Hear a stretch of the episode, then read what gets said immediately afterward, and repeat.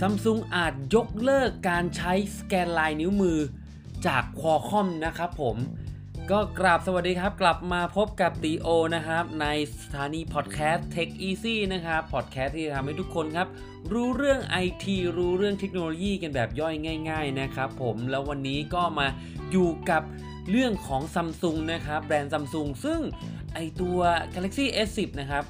เรือธงที่ออกไปตอนตอนต้นปีนะครับผมของซัมซุงเนี่ย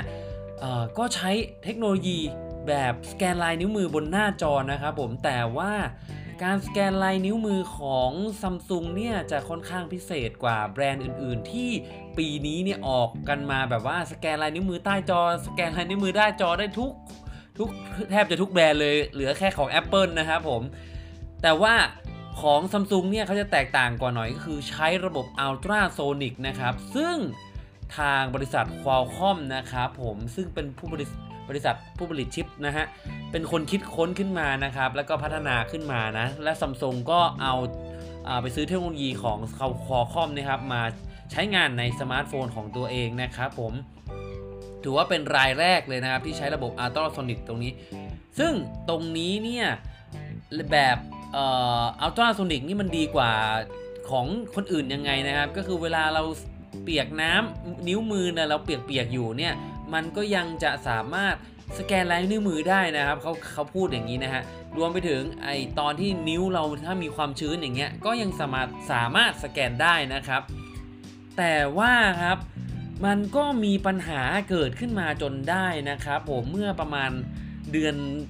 ปลายปีนะครับเดือนตุลาเนี่ยนะถ้าจำไม่ผิดนะครับผมมีผู้ใช้หลายๆ คนนะครับที่เจอปัญหาในการติดฟิล์มแล้วนะครับ แล้วใครก็ได้เนี่ยสามารถสแกนลายนิ้วมือได้เฉยเลยนะฮะปลดล็อกเครื่องได้เฉยเลย ถ้าใช้ฟิล์มแบบที่มันไม่ได้คุณภาพนะครับผมซึ่งตรงนี้เนี่ยผู้ใช้งานก็ไม่รู้ใช่ไหมครับว่า ฟิล์มของเรานี่มันได้คุณภาพหรือเปล่า ถูกไหมฮะ กลายเป็นว่าทุกทุกคนเนี่ยใครก็ได้สามารถมาปลดล็อกเเข้ามาสู่เครื่องของเราได้เฉยเลย โดยที่ไม่ใช่นิ้วโดยที่ไม่ใช่นิ้วมือของเรานะฮะ เออ ตรงนี้ก็ถือว่าเป็นปัญหาใหญ่นะครับ จนทำให้ตอนนี้นะครับ ถือว่าซัมซุงเนี่ย คิดว่าอาจจะ ยกเลิกการใช้การสแกนลายนิ้วมือแบบอัลตราโซนิกจากคอคอมไปเลยนะครับ ตรงนี้ก็น่าจับตาดูว่าในปี 2020 ซึ่งปกติแล้ว Galaxy S10 เนี่ย ส่วนใหญ่จะเปิดตัวในช่วงมีนาคมนะครับผมจะใช้การสแกนลายนิ้วมือแบบอัลตราโซนิกเหมือนเดิมอยู่หรือเปล่านะครับ ตรงนี้เนี่ยจริง ๆ แล้วไม่ใช่แค่ใน Galaxy S10 แต่ว่ามันมีของ Galaxy Note ด้วยนะครับ ที่ใช้เทคโนโลยีนี้นะครับ ผมต้องติดตามกันดูครับว่าการสแกนลายนิ้วมือของเรือธงแบรนด์ซัมซุงจะเป็นยังไงต่อไปนะครับ ว่าจะใช้แบบอัลตราโซนิกหรือว่าจะใช้แบบแบบ opticalแบบเช็คจากการผิวสัมผัสอของนิ้วนะครับผมตอนนี้ มีท่าทีว่าจะเปลี่ยนแปลงไปแล้วนะครับ เดี๋ยวมาดูกันเรื่องต่อไปของซัมซุงกันบ้างนะครับ ยังอยู่ที่เรื่องของซัมซุงนี่คือ มีข่าวลือข่าวหลุดมาครับว่า Galaxy Note 10 จะออกมาอีกรุ่นหนึ่งนะครับ นั่นก็คือเป็นชื่อว่า Galaxy Note 10 Lite อ่าตรงนี้นะครับน่าจับตามองกันต่อว่าซัมซุงเขาจะปล่อย Galaxy Note 10 Lite ออกมาจริงหรือเปล่านะครับ ซึ่งปกติแล้วยังไม่เคยเห็นนะครับ ว่าจะมีรุ่นไลท์ออกมา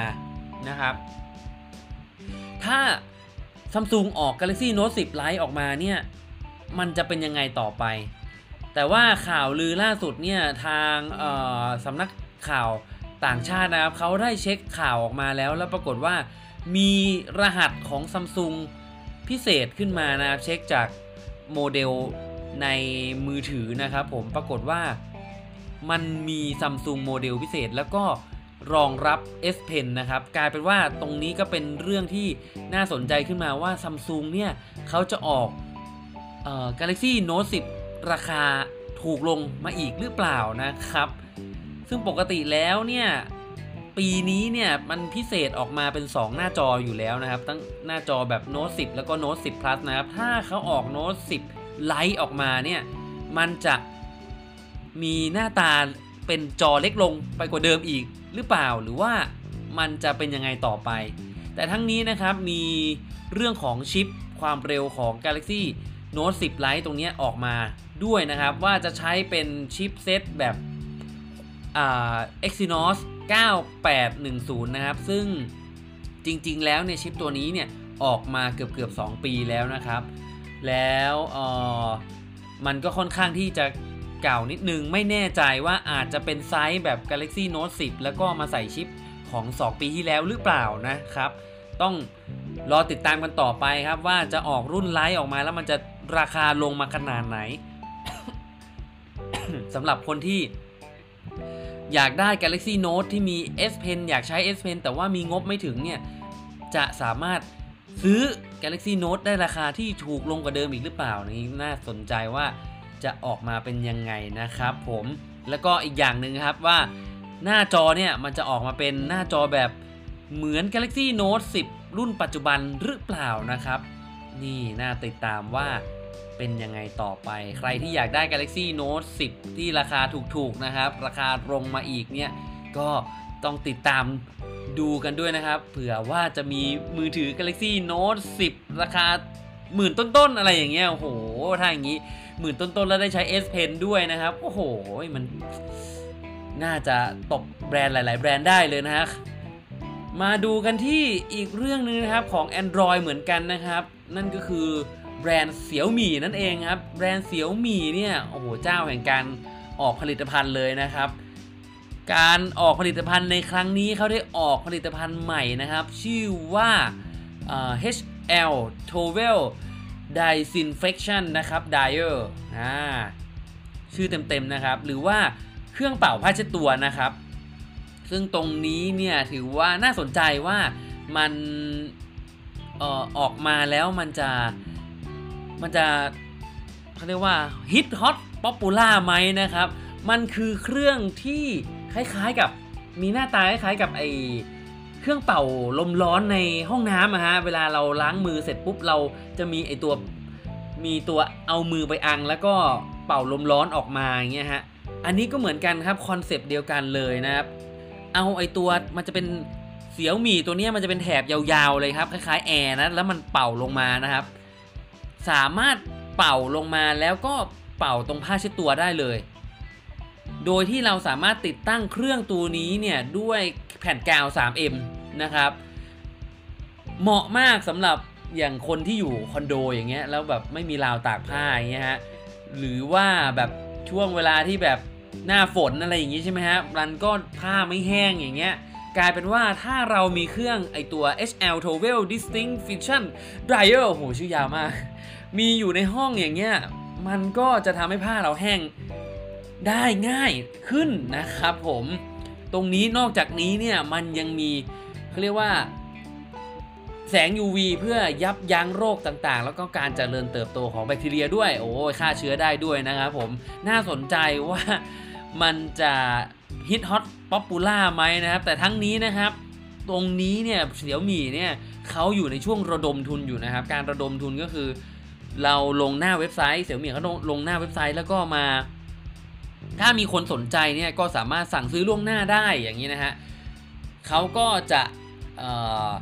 เตรียมตัวแล้วก็นำเงินตรงนี้ไปเตรียมการผลิตต่อไปนะครับ ทั้งนี้ตัวนี้เนี่ยมีคนสนับสนุนไปแล้วกว่า 7,000 คนนะครับ เป็นจำนวนเงินเกิน 2 ล้านหยวน หรือประมาณ 9 ล้านบาทเป็นที่เรียบร้อยแล้วนะครับ ถ้าตัวนี้ออกมาจริงนะครับก็ราคาจะอยู่ที่ประมาณ 299 หยวนหรือเป็นเงินไทยก็ 1,300 บาทนะครับ โดยที่ตัวนี้เสี่ยวหมี่บอกว่ามีกำหนดวางขายนะครับ จริงๆ เนี่ย ในวันที่ 9 มกราปี 2000 2020 นะครับผมตรงนี้ใครสนใจนะครับ ก็อาจจะต้องมาติดตามข่าวกันสักนิดนึงนะครับ ใครที่ตากผ้าแล้วไม่แห้งสักทีนะฮะก็น่าสนใจว่า